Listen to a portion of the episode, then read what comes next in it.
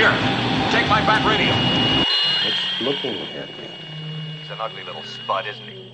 I think he can hear you right now. I made a buddy! That little droid did it! Welcome to the Cave! And I'll form the head! For No More Radio, you are listening to The Cave, a weekly podcast looking at the best and worst in pop culture from yesteryear to tomorrow. Hello, guys, wherever and whenever you are in the world. My name is Shane Adamczak, and with me as always is the Wayne to my Garth, the Mario to my Luigi, and the Butthead to my Beavis, Mister Paul Grabovac. Oh, Kawabunga, buddy. How's it going, bud? It's actually been uh, a little while since we recorded the last episode, so it's uh, good to hear your voice again. Yeah, it's funny how time and space work like that, but um, I've been pretty good. Um, you may have heard in the last podcast that I was heading out on holiday, and I've been to Las Vegas, and I uh, went Las through to Vegas. Europe. Um, had a really cool holiday, saw a lot of dogs, and a lot of beautiful people of the world, so shout out to all the beautiful people in the world. Uh, also, today's kind of my birthday, so... It's your birthday, you're a yeah. handsome birthday boy. So, it really, is, uh... I want the people to respect what I, I do for them, how I suffer, and give up my birthday time for you lovely, lovely people. Yeah, that's right. He's here, working and slaving over a hot laptop. Oof, it burns, it burns my lungs because it's sitting on my lap. Yeah, how do you feel? You, you, are we allowed to say how old you are, or is it painfully embarrassing for oh, you? Oh, look, I'll just say I'm thirty and thirty-six months old. Uh-huh. Oh, my word. How are you oh, doing, boy. Shane Areno? I'm pretty good, man. I'm currently in Canada, which, as we all know, is one of my favourite places in the world. I'm actually, I'm in Whistler, because I've actually have a, a, a week or so off between Fringe Festivals. So, uh, Saint John, the guy I'm touring with, we've come to Whistler, which is like the tourist capital of Canada, man. There's nobody here but other Australians. Gross. Also, uh, Saint John isn't a real name. Yeah, it is, it's, um, it is kind of painful to be honest, but this place is actually really nice. We're, we're kind of like at a, a mountain tourist resort, uh, sort of just living it up for a few days. And today we're, we're actually, we're gonna try, um, golfing for the first time. We're gonna go to the driving range and hit some, uh, hit some golf balls, which I assume I am very good at, probably. Yep, there's absolutely no reason why you can't use a long stick with a long, big thing at the end of it and, uh, just hit a little ball straight. Yeah, so we'll, I guess I'll give you a golf update next episode. Uh, another thing I've been doing in the last couple of weeks, which is quite dangerous to be honest, since, uh, you, you know I'm a, a toy collector and mm-hmm. I love vin- my vintage toys. I've started, I've started collecting vintage Star Wars figures. Oh uh, no. Which is a very dangerous game, Paul. Yes. It's a dangerous game. And look, I, I've promised myself, I'm not going for any like high-end mint on card ones. I'm just getting like sort of loose figures just for display, just for, you know, just for a nice uh, looking display somewhere in the nerd cave. Um, and I'm just going to collect like the basic figures, you know, all the main characters. At least that's what I told myself until the other day when I went and bought motherfucking Lobot. Nice. Which, I don't know if you guys remember Lobot. He's basically, uh, Um, the sidekick in the castle of Lando, in the castle, um, kingdom. The yep. castle kingdom? The, the cloud, cast, kingdom, cloud kingdom. It's a, it's a kingdom yeah. in the clouds. It's where Princess Peach I'm getting, lives. I'm getting my Star, I'm getting my Star Wars and my Marios mixed up there. Yep. Yep. Um, yeah, so he's basically the sidekick of Lando, who's like the bald dude with the wraparound headband. Yeah. Thing. The uh, sick headband. Very much, very much not a main character. Anyway, so that's where I'm at. Great. Well, look, that's uh, how drug addiction starts, Shane. So good luck. You just have a little toke, and then all of a sudden you've bought yourself a Lobot. Mm-hmm, mm-hmm. Um, a lot of things have been happening. They've been announced, uh, it's a few weeks ago now, but there's going to be a Rocketeer sequel called mm. The Rocketeers. You excited about that? Uh, as long as it's about a bunch of cheerleaders called The Rocketeers. Uh, well, kind of. This time, I believe the lead's going to be a, a black female Rocketeer. Mm-hmm. Um, but the title leads me to believe that there's going to be maybe a group of Rocketeers. I'm excited to see how it happens. It's a, it's not quite a reboot. It's not quite a sequel. It's somewhere in between. It's one of those ones. Great. Well, hopefully everyone gets really angry that they've cast a woman. That would be great. Yeah. Yeah, that'd be great. Let's kick a stink about it unnecessarily and just ruin everybody's time. What a great idea. Um, actually, speaking yeah. of uh, vintage toys, you've rem- reminded me, back in my nerd cave, I've actually got a Darth Vader carry case. It's like a Darth Vader head. It's really big. It's like ah. the size of an oversized laptop, but when you open it, it has slots for all those for classic vintage toys. And I was given I know exactly this. What you're talking about. Why? Because you bought one? Because I just bought one. uh, just bought uh, one. Well, look, mine was given to me as a gift. Uh, my nice. friends who gave it to me unknowingly bought it at an op shop, uh, like a salvo store.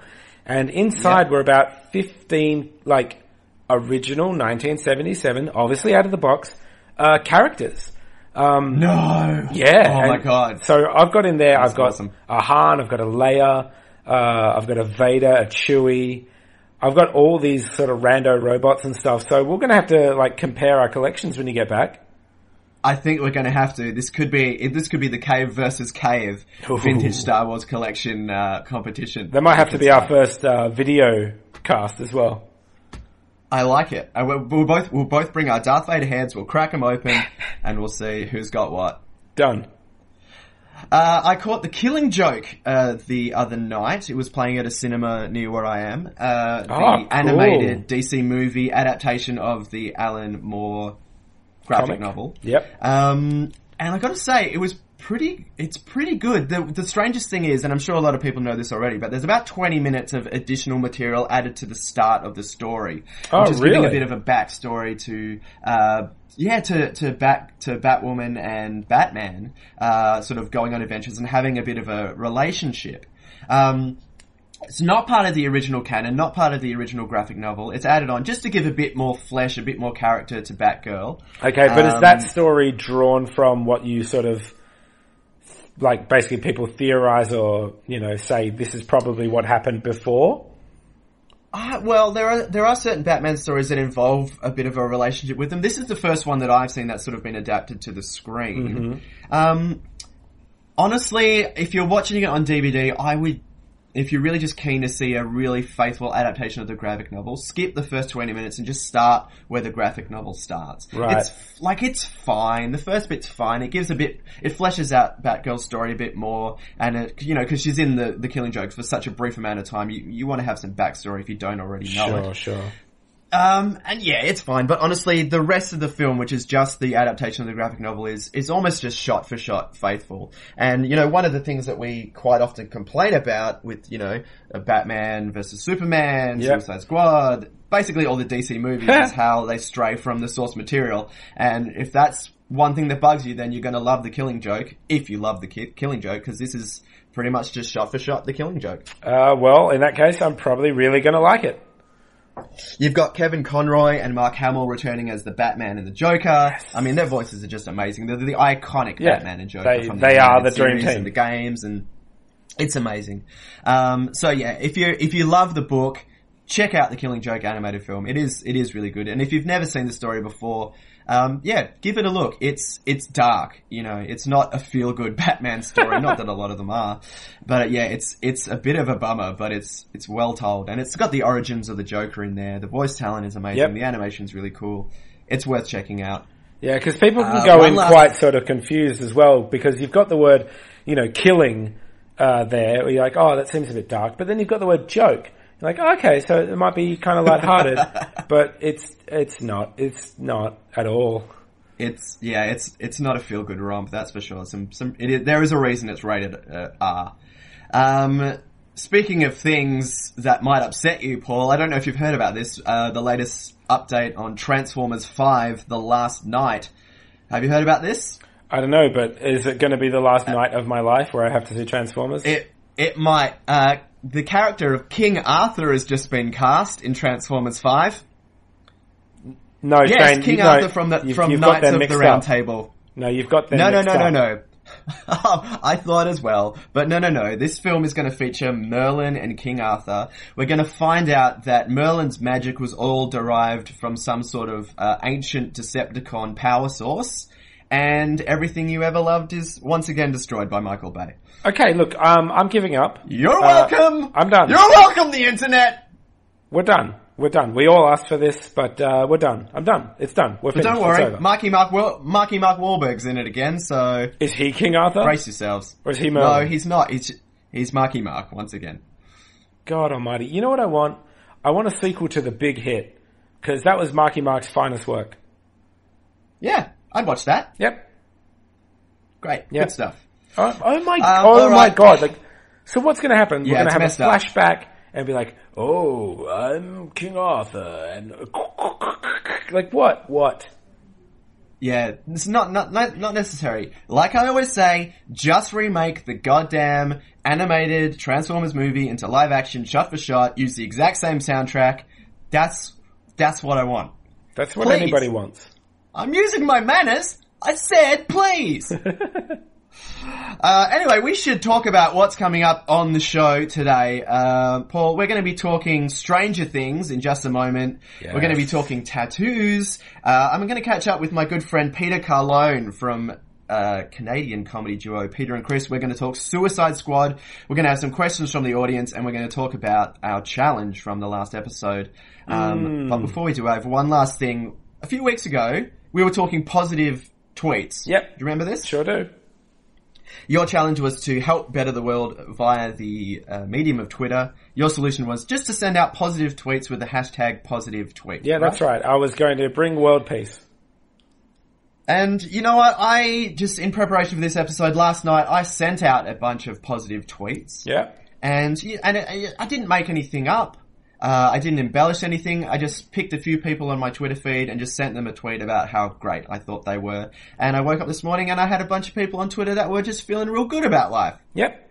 That's how positivity so, works, people. It's real simple. And you, you know, you don't have to just listen to the episode. You can do it anytime you want. Just choose someone on your Twitter feed that you like, you admire, you think is doing great stuff.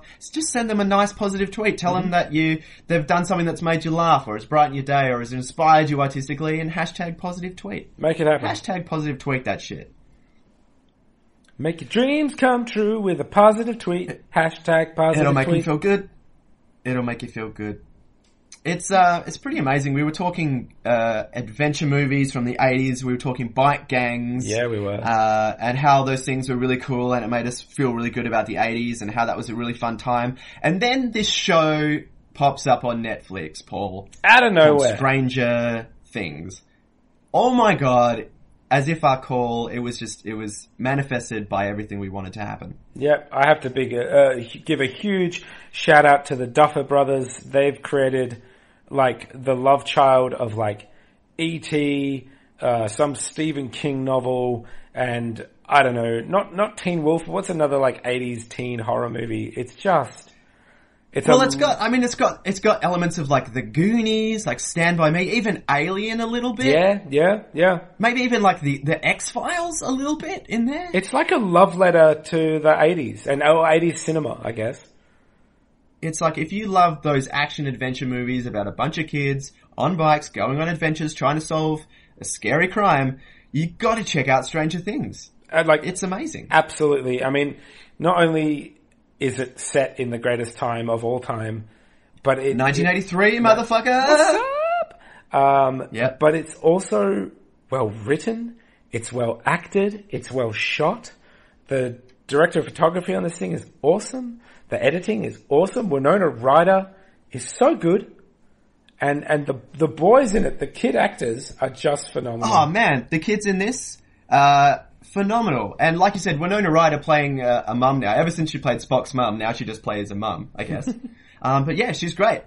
And yeah, the, the, the child cast in this, they're all so good, especially, uh, the kid that plays, uh, Eleven. Her name is, uh, Millie, Millie Bobby, Bobby Brown. Brown. Yep. Uh, oh, she's amazing. Like, all the kids are such strong actors. And what I love about it, uh, especially, is they're all unknowns. Like, they weren't banking, like, other than, like, Winona Ryder, there's a, pretty much a bunch of unknown actors in this film. More or less. I mean, pe- people like, uh, David Harbour, uh, he's, he's been around for a while. Matthew Modine was yeah, in, yeah. um, uh, the last Batman movie with, uh, Christian Bale and things yep. like that. But yeah, the kids, like, Gaten, um, Matarazzo, who plays Dustin, was oh, man. the best. What a dude! He, he stole my heart in the most beautiful way. Like, what an absolute hero. Yeah, just like really strong actors. You can really see that they're really committed to the roles. Mm-hmm. They just, as an ensemble, just work so well together and just really creates that sort of, again, Goonies-esque sense of uh, friendship and a team and adventure. And it was just so much fun. Adventure is definitely the biggest part of it, where like, whenever you experience the world that they live in, through the eyes of the kids, that's when I think you connect with it the most. Yeah. Just the language that they use and the way Eleven, just the way Eleven is sort of answering questions that we have. Like the kids will ask Eleven, yeah. and were the kids in a lot of ways just trying to figure this out. And then you've got that next level of the uh, the teenager characters as well, who are also going through their own stuff. And then you've got Barb, who I think we can all agree is one of the best characters ever, even though she's not in it for very long. Yeah, but she's she's, she's come out of this as classic. The social media queen. She's won. She won the internet. Oh, absolutely. She's that classic sort of like uh, awkward, nerdy best friend to the other girl who's also kind of nerdy but is trying to be cool. A little bit like Freaks and Geeks almost. Yeah, I got a bit of a Milhouse vibe from her. Yes, Barb is, de- uh, Mar- uh, Barb is definitely the Milhouse of Stranger Things. Um, yeah, and it's just beautifully shot. I mean, it's not it's not dragged out too long. It's eight episodes, uh, and each one leaves you with just that little cliffhanger that makes you go, "Ooh, I got to keep watching." I mean, I marathon this shit in like two nights, man. Yeah, me too. I, I when I was away in Europe, I watched it. I think five episodes in one night. Watched the rest the next morning, and then proceeded to show everyone I bumped into. I watched it three times while I was away. It was so yeah. good, and that soundtrack, that soundtrack, the music, even the opening credits, like the second the opening credits started in the first episode, I was sold. I'm like, that's it, we're done, I'm sitting here for the rest yeah. of this, let's go. Yeah, I heard that real Stephen King-esque synthesizer, I was just like, oh, this is going to be good, this oh, is going to yeah. be a good show, these guys know what they're doing. And I mean, the Duffer Brothers are, are relatively new, man, like they haven't done, they haven't done a lot, I, I had to look them up, and they've they've done, uh, basically before Stranger Things they did a film called Hidden, mm-hmm. uh, and a, and another uh, episode, some episodes of Wayward Pines, um... So there you go. Well, they've knocked it out it. of the park here. I mean, they didn't direct every episode, but the sort of story and sort of story play came from them. And uh, as much as I actually kind of wanted this to be some sort of standalone one season magical thing, there is going to be a season two, and I, I, I can't wait to see it. But at the same time, yeah. little disappointed that they couldn't just, much like the way I thought Prison Break should have been one season, they couldn't just say, look, this is our story. That's it. it yeah. Enjoy it, and we'll go do something else now. You know, also, you know Prison Break is coming back, right? Yeah, after they killed the main yeah. character, he's coming back. It, uh, yeah, that that show... I loved Prison Break for about one season, and I was like, alright, they've escaped. And then they were in prison again, yep. and then they escaped again. I was like, how many times are these going to have to... guys are going to have to escape? Three. It was three uh, times they had to escape. Just uh, But then they went off to, you know, Central City and joined the Flash cast and then Legends of Tomorrow. Yeah, but does he does he still have those cool tattoos? No, he does not. He just has a cold gun.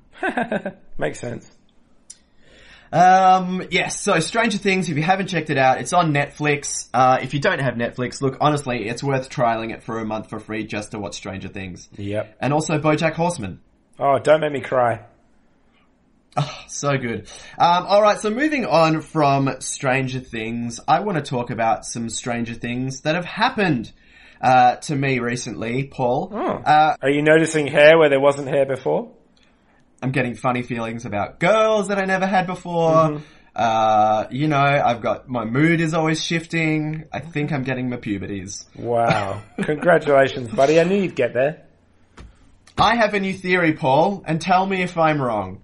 Please. You're wrong. If you are a man, or a woman, I suppose, n- yeah, and if you can do a wheelie on a bike, mm-hmm. on a bicycle, right, you can do a cool wheelie, that's going to impress me up until about the age you are thirty, okay? Right.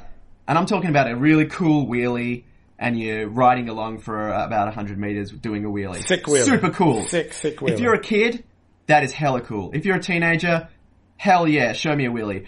I believe, and this is based on something that I've seen several times recently, if you are between the ages of thirty above, doing a wheelie no longer is cool. It just becomes like, oh, this guy is just sad. Okay, but so the person doing the wheelie is no longer cool. I don't think. If you're over thirty and you're trying to impress me by doing a wheelie, you are hitting the wrong audience.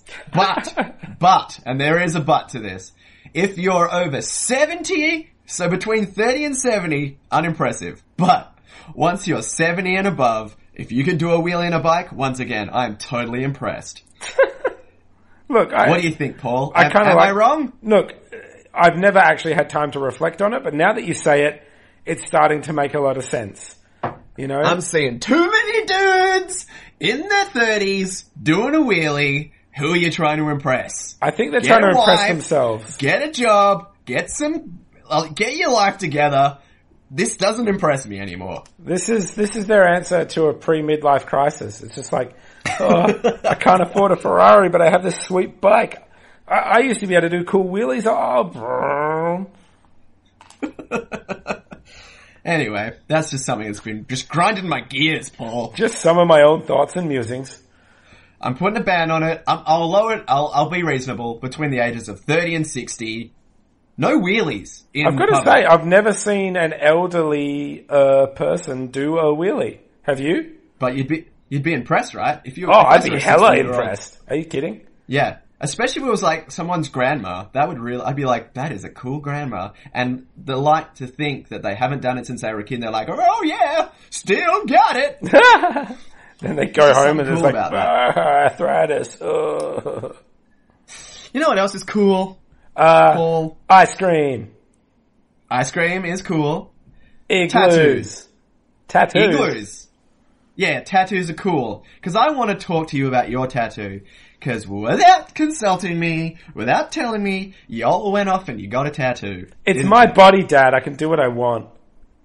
um, I want to talk about your tattoo. Tell everybody what you got. Because I think it's great. Uh, but I, I didn't know about it until like a week or two after you had it. Yeah, well, look, uh, people like surprises. Um, I, I wouldn't say I always wanted one, um, in right. so much as I always told myself if I ever found an image or a, a symbol that I liked enough, yeah. I, I would know when that moment would come and then I'd get one. And that essentially sure. happened to me. I can't remember why I was looking, but I was doing a Google image search for the Nintendo sixty-four logo and... Sure. You know, because it's a great logo. I used to draw it in my books, in my school books in like year ten. And, um. Right next to like the rusty logo and the Stussy symbol? Yeah. I mean, they're just, they're just standards that you have to go with, with life. And, um, yeah. hashtag Stussy symbol never dies. And, um. hashtag rusty for life. Whatever, mate. Uh, Billabong child. Anyway, um, I was looking and I found this one image, which was like a wireframe model of the Nintendo sixty-four logo, and all the colors were like really sort of like pastels, and wherever there was a color overlay, there'd be a shade change. And right, it cool. became this intricate sort of like stained glass Picassoian thing that I just immediately fell in love with and adored, and I went, holy shit, I, I need this in my life. But I didn't just want to, you know, a poster or a printout or a postcard. It, it, it literally just went, that's it. That's the image. I want that on my body, because it's not just the beauty of the image. It's that I associate the Nintendo sixty-four console for making me the nerd I am today. It was the first console I ever owned outside of a Sega Game Gear, uh, Sega yeah, Game sure. Gear for fucking life. Uh, shout out to Player One here in Perth, who fixed my Sega Game Gear, and I can play all my old cool games again, like Columns and uh The Lion King. Um Oh man, yeah, if you're if you're in the search for some vintage games, make sure you check out yeah, Player One. Yep, yep, yep, yep, yep, yep. And um yeah, I bought the console with my own money. I worked really hard to get the money, and ah. I did it, I bought it, I got Mario sixty-four, which again blew my fucking mind. And yeah, I played it for hours. I would play everything like Banjo-Kazooie, Bomb, uh, Blast Corps, which eh, is only okay.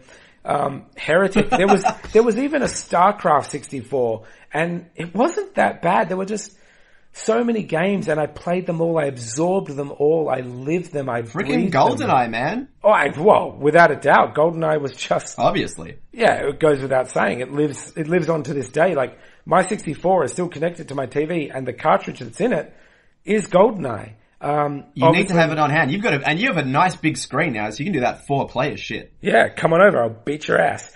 Um, and then there's, trying to there's play Mario it, Kart as well, Mario Kart sixty-four, which like oh, changed yeah. the world again. I mean, obviously the original was good, but this was that sort of leap that made everyone go, fuck. And yeah, I am the gamer that I am because of this system. And the second I saw that image, I knew that's what I wanted. So I slapped it onto my body uh for a, a lovely price. Uh shout out to Hold Fast Tattoos. It's a nice four hundred dollars job. And they even threw in a little Assassin's Creed tattoo that I have on the side of my middle finger, uh, because I love the Ezio series of Assassin's Creeds, and that character speaks to me so much that, yeah, I'm really proud to have that on my body as well. Cool, man. Yeah.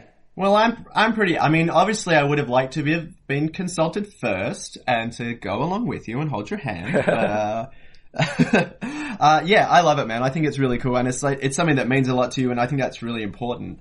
Uh, so from a really well thought out, meaningful tattoo, mm-hmm. uh, to the tattoo that my cousin recently got. Uh, I don't, I'm sure I've told you about this already, Paul, but my cousin, uh, who has quite a lot of tattoos, basically all, all down both of his arms and most of his legs as well. Oh, like Prison Break. He asked me, like Prison Break, but without any sort of function in terms of getting out of a prison, should that happen.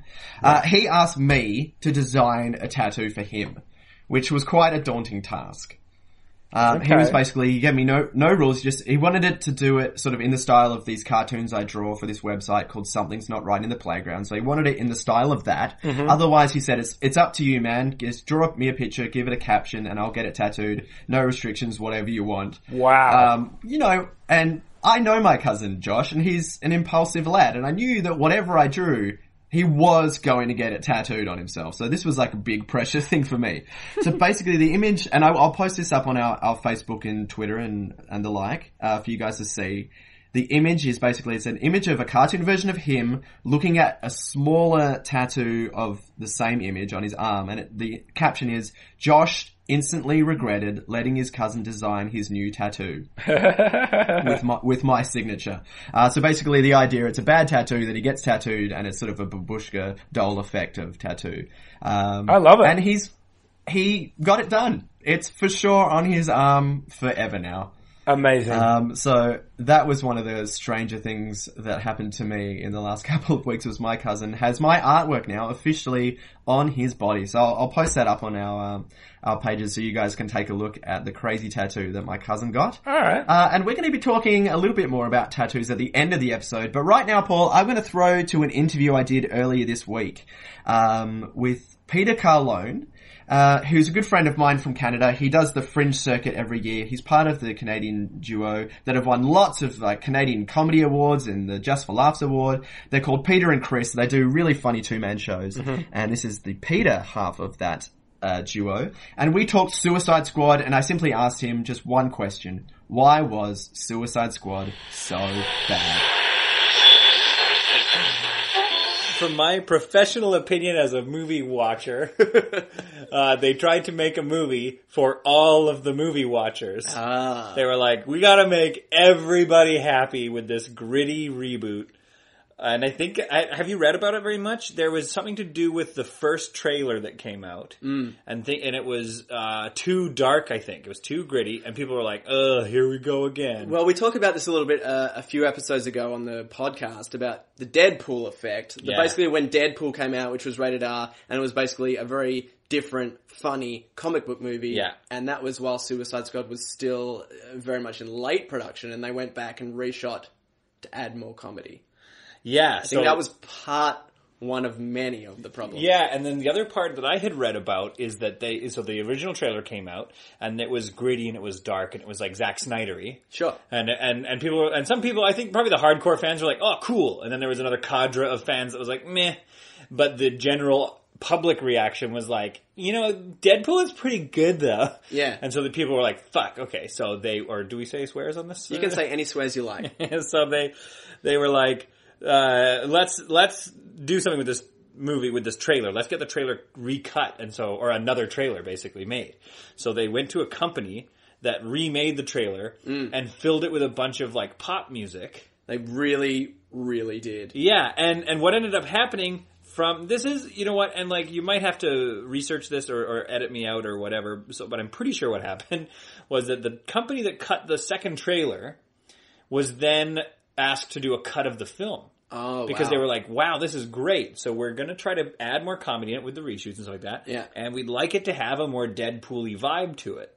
So can you guys do a cut of the film? So they had the original cut, which was gritty and dark. Mm-hmm. And story heavy and blah, blah, blah. But then they had the this tr- company that makes trailers cut a whole film. Wow. Which was apparently a mess. As well. Which is why the film just feels like one long trailer. Yeah, in a way. But so what they did was apparently they took both the films and the things they liked from both of them, put together a Frankenstein film that we know and love today as Suicide Squad. Oh boy. And I mean, my one of my favorite interviews with Jared Leto was when they asked him how he felt about so many of his scenes as the Joker being cut, and he actually goes, oh, are any of my f- scenes even left in the film? And he's so cut about it. Yeah, he's so upset about it, but there's also, like, I don't have too much love for that guy, because, like, oh. fuck Jared Leto, but, like... yeah, what What did you think about his portrayal of the Joker? I think he did a very good job at uh, watching uh, Heath Ledger do it, and then he did a very good job at looking like he thought he was doing a very good job. Like, do you know what I mean? Yeah, he, you can see... his character, yeah. The whole thing is, like, you can see behind his eyes, yeah. Jared Leto's going, I am acting so well I right feel like now. He was, yeah, he was, like, coming the whole time in his pants. He was like, this is, I'm so good! Oh, I'm really, I'm so method. And nothing kills acting than, like, you can, if you can see the actor f- knowing that they're really good. Yeah, I mean, this movie was just filled with editing holes, and just, like, every scene had a brand new music track behind it, like, we just yeah. needed, like, some top every forty. Every ten seconds. Like, come on, just chill out, Holy just let crap. the song fade out, just yeah. give us a break. The biggest thing my buddies and I took, because I have this, uh, another tradition of movie watching when I go to Toronto, where we go to a dumpling house on mm-hmm. College Street. Okay. Eat our absolute fill of dumplings, like, too many. Yeah. And then we go see a movie together. And uh, we've done that for Independence Day two. We did okay. that for uh, maybe even Pacific Rim way back in the day. But we also did it for Suicide uh, Squad. Yeah. And so afterwards, we were just standing in the lobby, just ripping on it for a long time. And one of the big cons- consensus? Consensuses? Uh-huh. Consensi? Consensi. Uh, was that it was basically the like what was fascinating about the movie and almost should be taught as a class about filmmaking. Yeah, is that it like was it's almost hard to do, but that movie never earned a single moment. Like not a single one of the comedic beats was earned, felt no. earned. None of the dramatic stuff felt earned. And so like that led me to the the question of like sure, I think you could argue that it was ruined in editing. But that also might have just been a bad movie underneath all the editing. Oh, I think so. I think it was, we just saw less of a bad movie. It's basically what it comes down to. Yeah. I mean, because even there was things in the trailer that we saw that didn't make the final cut, which I always find strange. Oh, yeah. That's right. Yeah, that does happen, though. Yeah. Yeah. I mean, I wonder, there was so, a like, lot more Leto and... With Zack's... Was, did Zack Snyder make this one? Is he the director of this one? No, I don't think so. Oh, okay. I think I maybe said that he was or something. Or I said that it was Zack Snyder-y. It's Snyder-esque. Snyder-esque. Yeah. But, like, that guy also needs to maybe not be allowed to make movies. I agree. I one hundred percent agree with that. Um, you know how, the like, D C movie yeah. world universe is just not it's just not kicking any goals as far as I'm concerned. There was maybe twenty minutes of Batman versus Superman that I liked. Yeah. Um, I, I that's thought about the, it. I thought the tone was cool. Mm. I like the idea that it was the only superhero movie that's like, or maybe I might be wrong about that, about what I'm about to say, but you can tell me how wrong I am. It's one of the only superhero movies that was like, we killed a lot of innocent people. Like, there's a lot of, uh, or I guess the new Avengers, or Civil War. Yeah. Talks about it too. But it's like, this is the only movie that you felt the weight of a city being destroyed by superheroes fighting. Yeah. But then... And then they went out of the way to going, now they're fighting on the island. Don't worry, it's completely uninhabited. Yeah. Oh, good, it's uninhabited. Which again, like, I don't care about. Just fight for more than eight minutes total in the whole movie. Yeah, in a movie called Batman versus Superman. The two of us together fighting. Yeah, there's a the lot of things. Of um, but on the flip side, though, I think D C are making really good television shows. Are we talking? Uh, can you bring part. me up to speed because I'm not like as on top of? Well, you've got the Flash, you've got Supergirl, and Arrow as sort of the oh, three sweet. main ones. And those are there. killing it, aren't and they? They're all aren't doing all pretty three good. Of those doing great? Uh, I mean, Flash is my favorite of the three, which I sweet. think is a pretty solid series. I'm lo- looking forward to season three, which I got to get into that very soon. I, I mainly because I'm a cord cutter. I mainly consume uh, whatever Netflix gives me. Sure. So you've done all the Marvel ones then? Yes, I've which done all are the just Marvel ones, which are also great, great everywhere. Yeah. Um. So from from that though. What's this? What? Give me three highlights of Suicide Squad. What are three saving graces from that movie? Oh, say, okay. Even, okay. even if it's just a line of dialogue, a here's, character, just anything that, the, that saved it for I don't you. know how to describe this on the podcast, uh, because it's how I, I've got to like act it out and, and put it on your website as a GIF or something, but okay, it was sure. something about the way that, uh, I forget her name, but like the leader, the badass leader of the whole group, yeah, who has like the cell phone that murders people, mm-hmm. and she hold, and it's like a button she presses to explode their faces, yeah, and she's holding it. She's downloaded the app. She downloaded the, the app. The explode kill, the bad guy Kill app. Face, yeah. yeah.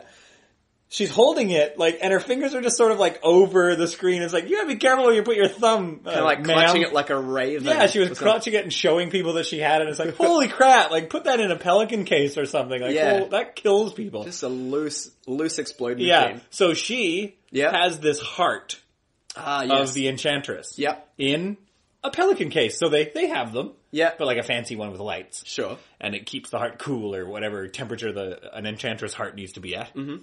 And then the the Enchantress does something like she escapes in the first act or whatever she does. She yeah. like escapes quickly. And then you just go to and it and it cuts to the control room and it cuts to her watching the Enchantress escape. And she has this sad look on her face like, "Oh, damn." And then just instinctually just grabs a pen from the desk, walks over the heart, and just goes, and just starts stabbing the heart yeah. like a like a two-year-old having a temper tantrum. Just like, oh, it didn't work. She really was like, she's like the Kylo Ren of the Suicide yes, Squad. Yes, totally, just yeah. moody and so sad, and just like just stabbing away at this heart. And then the Enchantress is like, ow, ow, ow, this hurts so much, Help brother. Help me, brother. Help me, brother. And the brother's like, is it cool if I'm ten times badder and stronger than you? And she's like, that's fine. Just help me. Yeah, so that was one of my fun that's moments. One, that's um, one saving grace, sure. The other saving grace would be uh Margot Robbie. I thought she was like a perfect Harley Quinn. She was great.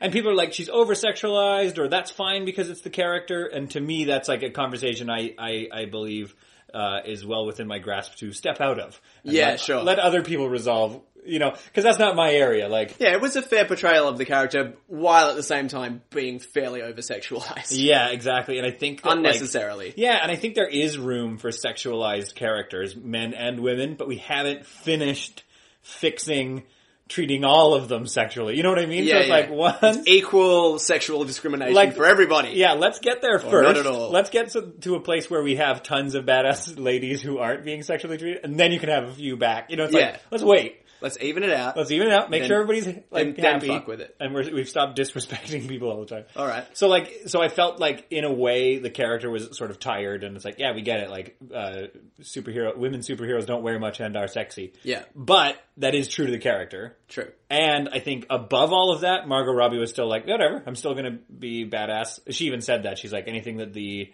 the guys do, I can do, and in high heels or something like that. And you're like, yeah. okay, fair enough. All right. Cool. And that's where I bow out of the conversation, because that's not my conversation to have, you know totally. what I mean? So it's like... Smart, smart move. Yeah, exactly. Like, I don't want to get stuck saying something stupid. Like, I already have, probably. But it's right. like, so I thought she was a good element of it. And then Will Smith, I think, deserves a spin-off yeah. as well. I'd watch, I'd watch a Deadshot I movie. would watch... And I, if Jared Leto had to be in it, fine, but I'd love a different Joker. Yeah. And, to, and Margot Robbie, and I'd like to see that Origins movie. Sure. And uh I'd like to see uh, a spin-off with uh, Deadshot. Cool. Because Will Smith. If if anything good can come from Suicide Squad, it will be no more Suicide Suicide, Suicide Squads. movies, yeah. but maybe just some spin-offs. Or maybe yeah, some spin-offs, or maybe the old, the good thing that should come from it are the lessons. Of yeah. like, holy crap. Let's learn from D C, yes. Learn from this. But what I hope they don't learn is that, like, oh, we can make heaps of money. It doesn't matter oh, yeah. what we make, which you know is what? what I feel like they're yeah, already that's at. true. They're just like, we can put out anything and people will go to see it, even if it's everyone, because they want to see how bad it is. But not That's un- why I went. Not unlike No Man's Sky, wasn't there a huge drop-off in sales after the weekend? Or oh, was, for sure, but it still had a huge... So they still made enough money. Gross, yeah, opening yeah. weekend. And, I mean, that's why I went to see it. And I set my... my My my uh, my standards so low. For Me this too. Movie. I was like, all right, let's go. I'm ready to see a half a star movie, and then I still was disappointed by how bad it was. Absolutely. If you haven't seen Suicide Squad yet, honestly, don't. And that was Peter Carlone there talking about Suicide Squad and why it was so bad. If you want to hear the full-length version of that interview, we're going to put that up on our page on the no more radio dot com website. So that'll be up just after this episode, the full-length interview, where we talk also his top five bad films of two thousand sixteen. So check that one out on no more radio dot com forward slash the cave. Uh, but right now it's time for the segment that you, you all just can't shut up about. It's, you got to give the people what they want, Paul. They're screaming for it. They're it's, literally banging on my door. Yeah, it's time for some not Martin Sheen. Uh, the only thing you have to do is just name some things that are not Martin Sheen. Paul, yo, if you name Martin Sheen in this list, I'm going to be pissed at you. Well, it would also show that like how much I don't understand the rules of the game, because the rules of the game are what isn't Martin Sheen. And I've got to go straight off the bat and say trees. Trees are not Martin Sheen. one hundred percent. Golf. Whew. Just playing playing golf, the concept of golf. Yep. Uh, just the word golf, mm-hmm. not Martin Sheen. Mm-hmm. one hundred percent. Now, look, um, Dick, obviously... Dick Smith and Electronics. Oh, yeah. The now uh, closed down store. Mm-hmm. Yeah, not Martin Sheen. No. Um, look, he could have one of these, but Krispy Kreme donuts, definitely not Martin Sheen. Hell no. Beds, not Martin Sheen. Oh, yeah. What about a uh, a hand-carved uh, wooden horse? What would you say about that? That's extremely close, but not Martin Sheen. Brilliant. Um, Charlie Sheen? Ooh, look, hang on, technicality. Half of mm. Charlie Sheen is Martin Sheen. Yeah, but still not one hundred percent Martin Sheen. You nailed it. Oh, whew, you Crushed had me worried there again. For a second. um, all right, I, th- I think we should jump into some questions yep. uh, from the audience. We ask you guys to challenge us, ask us for a top five list, a topic you want us to talk about, or just ask us a burning question. And we got quite a lot of responses on the Facebook.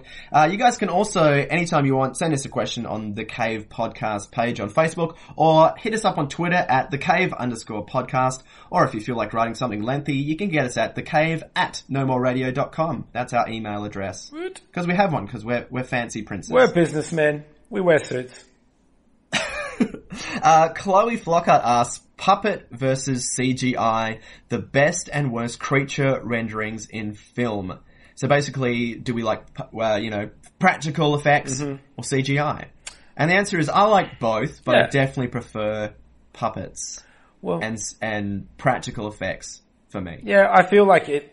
This day and age, it kind of has to be both. Um The audience kind of expect the spectacle that C G I can give us, but I think when you sure. get close, when you do certain effects, the practical ones feel better to the audience and to the performer. I mean, I mean, the latest Star Wars had that good mixture where you could sort of tell, you could always tell, like that's real, that's really there. And then you know yeah. when the starships are flying, you're like, all right, cool, that's C G I, but that's a cool spectacle. Wait, wait, wait, wait, wait. What? What was that last thing you said? About the spa- the spaceships? Uh, they, they're real. They're real spaceships. Oh, cool. I, yeah, I must have, I must have misheard. Um, yeah, Force Awakens, a prime example of like practical effects being used so well, especially B B eight for God's sake. Like that's an actual thing that's rolling around. Yeah, I've got pretty one in cool my house. One. It's awesome.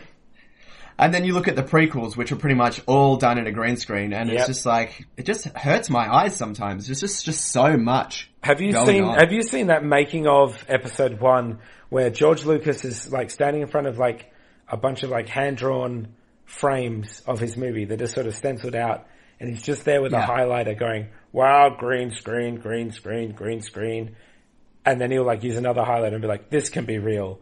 And what he's drawing are the freaking actors. It's like, oh. oh. And even then, even then we had C G I bloody uh, Obi-Wan at some point. Oh, you sound he was talking about me, sir? Oh, god damn it. Uh, yeah, so that's a pretty good example. I mean, but you look at like the old, like the Henson movies like Labyrinth and The Dark Crystal, mm-hmm. uh, even like the first Teenage Mutant Ninja Turtles movie from nineteen ninety with the practical, actual Ninja Turtles there, compared to like the Michael Bay produced Teenage Mutant Ninja Turtles, which is... pretty much all C G I. Yeah. This looks like a ton of ton of butts. Well, I, I think you're going to agree with me here, Shane. Like restrictions, like force creativity. If you have C G I, yeah. you can do any. You can do literally anything you think of. The second you put restrictions on artists, they have to get creative, and that's when you get things like The Dark Crystal. It's like, okay, we need to create this ethereal world. We don't have this computer technology. How do we do it? And they did it, and it's beautiful. It exists in this real world of like hyper stylized fantasy, and we accept it and we move through it, and the audience will always accept it as long as you commit to it. And I really think there should yeah, be more absolutely. Control over C G I and more support of practical effects across the board. Because then you have you have the flip side with like a film like uh, Green Lantern, which was already filled with a bunch of problems, but then you have this C G I suit and all these C G I characters that just didn't need to be nope. that. Agreed. They just did it just because. Uh, and then you look at like The Rock in like uh, in the in the Mummy when there's like the C G Scorpion King. Oh, that was so bad. Which like. At the time, we didn't know how bad it was, but seeing how far, like, graphics have come in that time, it just, oh man, it looks so bad now. That C G eyebrow. Good times. Really, really bad stuff. Um, so yeah, I mean, for me, it's all about, I love practical effects. And then, and when the restrictions of what can be physically done in the real world, uh, take place, then I guess C G I. Yeah, I'm with you. But, yeah. But then, I mean, then you have a film like Toy Story, for example, which is an amazing example of C G I done well when they've done things that couldn't have been done as well in the real world. Yeah, but they weren't using C G I to boost their story. Uh, so yeah. Like, they were quite restricted because they're good storytellers, they're story crafters. That was just the medium they chose to use, you know? Yeah, absolutely. Mm-hmm, for sure. Yeah. So, yeah, I think the... Pro- yeah, for me, the prime example there is nineteen ninety... Teenage Mutant Ninja Turtles versus Michael Bay produced Teenage Mutant Ninja Turtles. I'd even say Jurassic Park to Jurassic World. Oh, yeah, for sure. Mm-hmm. I mean, essentially the same movie, but the practical dinosaurs in the first one, so much better and so much more realistic than the C G I dinosaurs. Even the C G I dinosaurs in Jurassic Park look better than World, which is embarrassing. It's strange. Isn't it? It's really strange. Um, all right, we are we are running out of time, so let's uh, let's move on to okay. our next question, which I thought was a really interesting one. Uh, Robert Woods asks, "What classics are too politically too, too politically incorrect to be remade today? So, which films from the past just wouldn't get made today for whatever reason?" Um, um, I I had a brief think about this. Mm-hmm. Um, I don't know about you, but the one that springs to mind for me is like, sort of like one of those sort of screwball comedies from the eighties, something like Revenge of the Nerds. Yeah. Like, you couldn't make that movie, you know, shot for shot, theme for theme. Because there was a lot of stuff in there that's like, just not cool anymore. Or like, was never cool, but is now really unaccepted as, you know. Oh, totally. From memory, Nerds three yeah. is more or less a porno anyway, so... A lot of like, a lot of peeping Tom stuff, a lot of like switched identities and essentially kind of quite rapey things that happen in that movie. Yeah, a lot of sexism, a lot of racism, just uh, not a good time. Um, yeah. On that same boat, I was thinking of Song of the South, which is uh, a movie that Disney have actually abandoned. You'll never see this one come out of the vault. Oh, um, yeah. I don't know if anyone knows it. You could probably find it online somewhere. Um... That's it, the Zippity Doodah movie, the right? The Zippity Doodah movie, yeah, where there's a bluebird on his yeah. shoulder. Uh, but they're basically yeah. glorifying almost slaves, I guess, uh, yeah. African-American slaves. And it's just, oh man, there's no way to remake that unless it's called like Song of the South Roots two. Yeah, hashtag we're really sorry. um, it, yeah, it was, it was very much sort of of its time. And even then, it was a little bit, uh, little bit touch and go, especially for a Disney film as well. Yeah, I think like the they had good intentions, but they were also terrible intentions. Um, yeah, look, uh, we've got more questions, but I think they're going to have to wait for our next episode because we are running out of time. Let's uh, plug the Twitter once again. It is the Cave underscore podcast. You can find us on as the Cave Podcast on Facebook, and the Cave at No More Radio is our email. Get in touch with us. Send us your questions. Give us a challenge. Um, and speaking of challenges, hey Paul. Yeah. Last episode, I gave you a challenge. You did. Which was which was what? I had to go to Vegas, which I was going to anyway, uh, and yes. ha- try and interview one of those uh characters you see on the streets in like uh New York or um L A. You know, one of those character sort of um you know either like a Transformer or Woody or Buzz or Spider-Man. Yeah, like costumed people on the street. Yeah. Um, turns out in Las Vegas, it's like forty degrees every day, so they don't have many of those people. So what you're saying is that for this challenge, you get a big fat F. Yeah, but I, I think I got a, I ran a race award because I went out there twice looking and I didn't find any. You certainly tried, but Uh, this is the first time we've ever not been able to fulfill our challenge, so I feel like there needs to be some kind of penalty. Oh. Do you agree? Does that seem fair? Uh, can I know what the penalty is first? Uh, yes, but it doesn't mean if you don't like it, you'll get out of it. Great, okay, then I guess I agree. So we were talking tattoos before, and I think as your punishment, your uh, for not being able to do your challenge, yeah. what I want you to do is...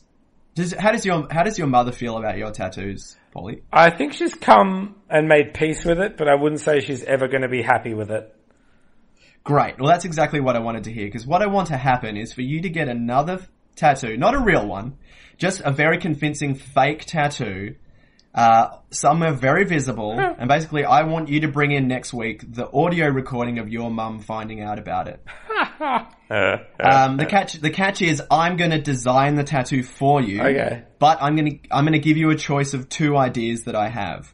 All right. Uh, one, one is a, is a tattoo of a slot machine, you know, sort of sticking with the Vegas thing. Yep. So it's a, an im- sort of a black and white image of a slot machine, but underneath it says slut machine in quite bold text. Yep.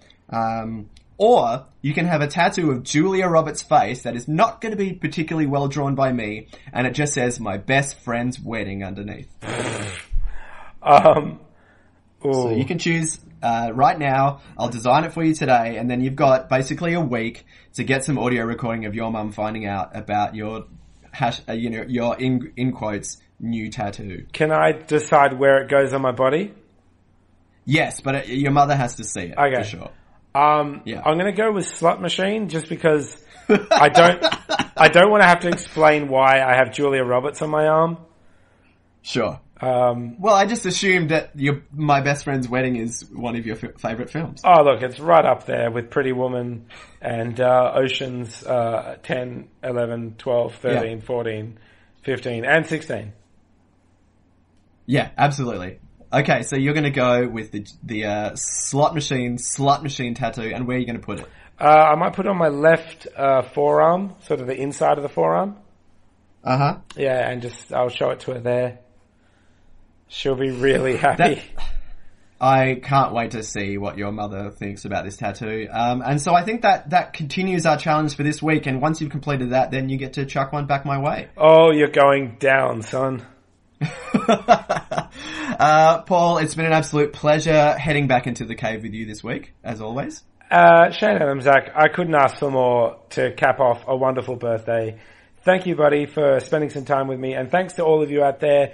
Don't forget, hashtag positive tweet. Tweet at us, tweet at your friends. We are uh, the cave underscore podcast. Uh, thank you all, and happy birthday yeah. to everybody else who's listening to this and celebrating a birthday, near or far. Yeah, listen to this on your birthday and it all makes sense. And Paul, hey, did you know that the Cave podcast is produced in part by No More Radio? I did you know that? I, I look, I'm happy to know it now. That's right. You can find us uh, at our page, which is nomoreradio.com forward slash show forward slash the cave, or just go to No More Radio and look us up. Uh, and No More Radio has lots of other great podcasts. Just Uh, that you can listen to anytime you want. Shut and the you can download them to your phone, your tablet, to your whatever, and listen to it while you're driving, while you're jogging, while you're sitting down, thinking about your life. And one of those podcasts is Deanne Smith's Questionable at Best, which has just returned uh, with some brand new episodes where Deanne Smith, a very funny comedian, sits down with a guest and they just nut out the answer to one question. It's a lot of fun. Nut. Um, also, Confabulation, which is a podcast with all true stories shared by the people that live them. Uh, it's an all-true storytelling show that happens in Montreal, Toronto, and now British Columbia as well, as of this week. Uh, and they record and put the best of those short stories and true stories up on the website. Brilliant. And you can find them all at no more radio dot com. So that was no more radio dot com? That was no more radio dot com. I'd go there. All right, until next week, this is uh, Shane Adamczak signing out. This is Paul Grabovac saying Cowabunga. Cowabunga. Bye. ninety-nine out of one hundred times, kid goes missing. The kid is with a parent or a relative. What about the other time?